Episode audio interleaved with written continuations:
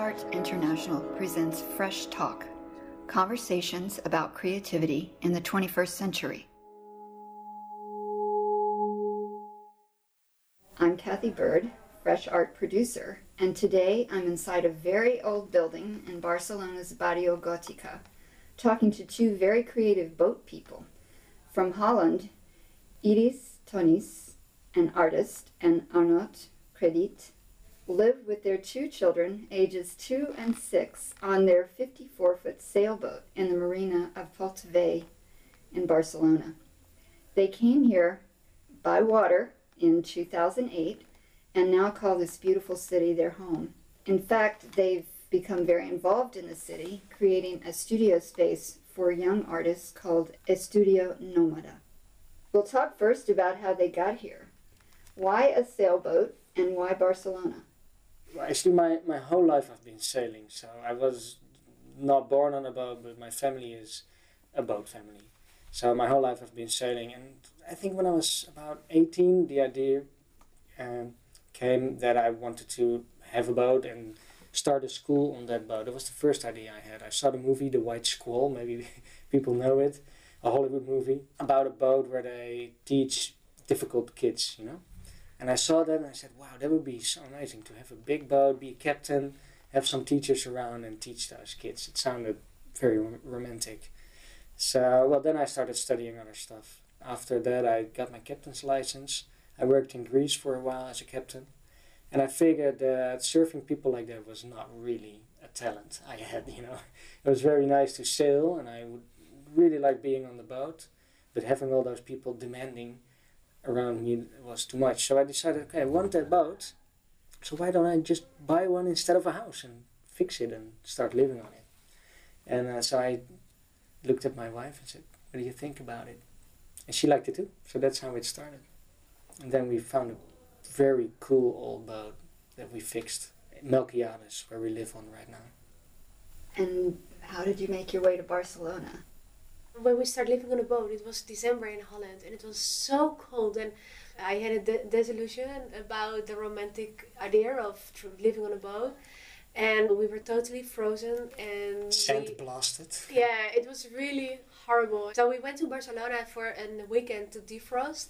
So and then yeah, it's great art scene. It's nice. Let's go. And uh, that's what we did actually. It, it was that really that naive. so half a year later, we had a lot of help from friends and family to get uh, the boat ready, and then we took off. And two months later, after a very rough trip, we arrived in Barcelona, and there actually we realized that we didn't really had a plan here. So no, well, we did. We did have a plan because we had a business in communication. I was writing and I was a journalist for some sailing magazines. So I thought that was that was fine. You know, we would be able to live off it. But when we crossed Cape Faro, which is the south tip of Portugal, the crisis burst. I don't know how you say that. So the and which is something usually I wouldn't even think about it too much. But we arrived in Barcelona and the first customer started saying, "Okay, I'm sorry, I can I cannot pay for it now because all the uncertainties and all that." yeah. And within a couple of months, we were just really like, "Ah, shit, we're in Barcelona." And actually, I was looking for studio space, and I also wanted to have a show with my work. I just walked around and were asking with some galleries and things. I said, "Yeah, yeah, you can have a show. Please pay me um, uh, eight hundred euros, and then you can have your show." And I was so upset and offended by it. like what I in Holland it was impossible that a gallery would ask these questions to you. It, it never happened. So no, it, it, I'm not going to pay money to have a show. So I thought, well, but if this is how it works, then I can better have my own gallery space and have my own uh, uh, studio space, and then wh- why should I pay you the money? So this is actually how the plan starts. Very quickly, we came to this um, great, great, great building, and I started looking for other artists to join us to split the rent.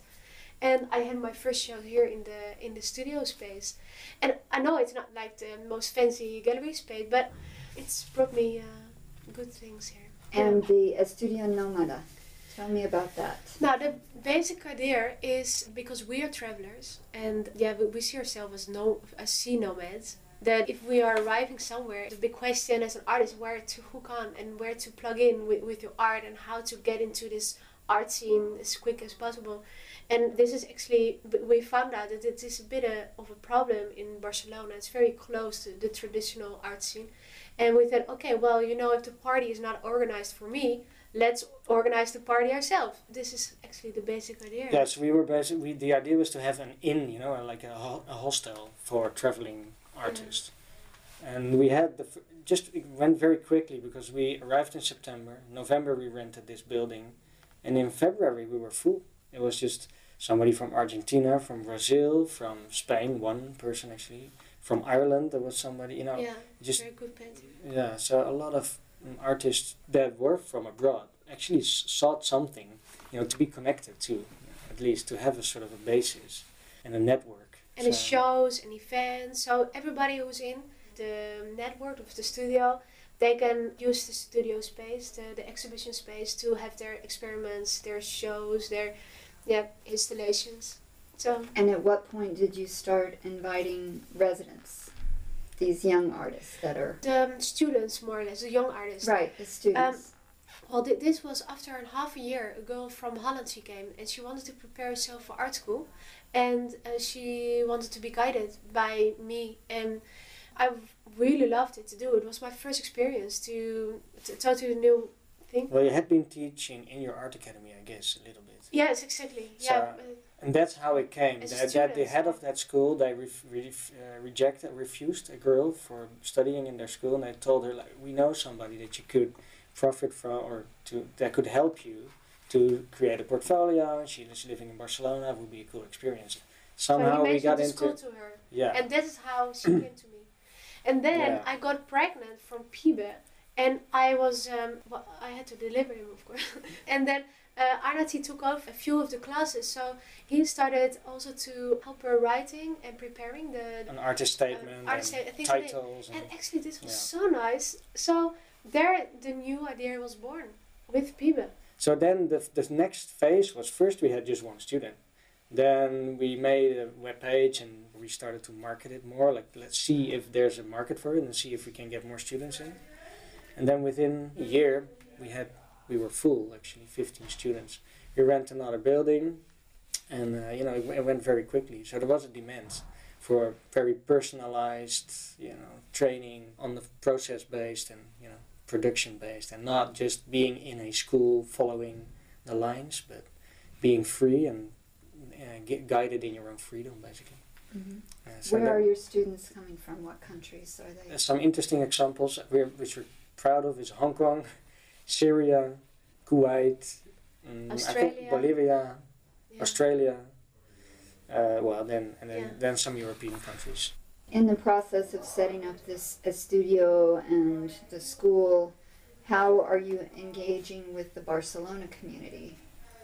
Yes, on different ways. We try to be as much involved with the Catalan art scene, and I found out that now we're getting more and more visible, and people they more and more getting like, hey, there's something going on. There are not that many initiatives which are keeping their heads uh, above the water. Right now, it's it's uh, people like, hey, they're still there, and uh, what are they doing? So there's a Yeah. local event which is called Circuitissimo Gotico.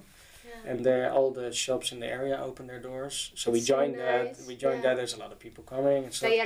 And then Talleres. Oberts, yeah, that's a big, that's the biggest event of the year in the city. All the, throughout the whole city, people open their doors. It's The end of artists. May, usually end of May, and it's Yeah. all the art, all the studios, and they say it's the for the democratization of art.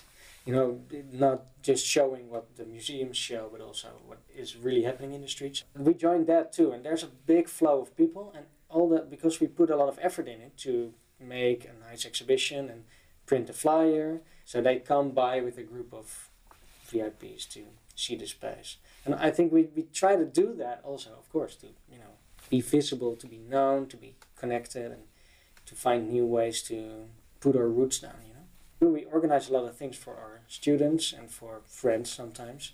And what we did is we projected on the sail of our boat once.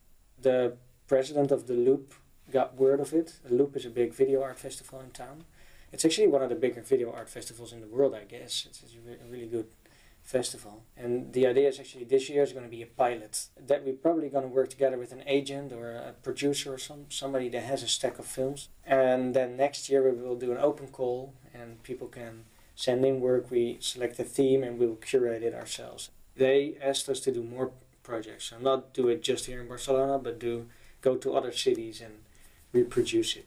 They found a big installation company that's gonna that wants to work together with it, and it sounds very cool and amazing. Really amazing. yeah, really cool.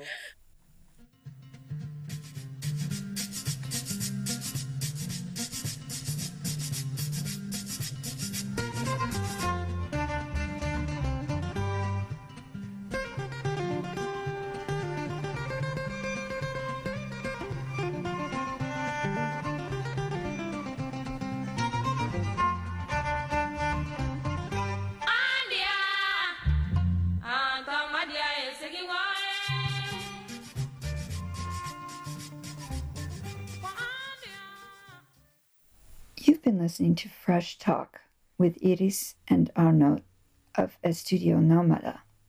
Read more about Iris and Arnaud and hear other podcasts in this series at freshartinternational.com.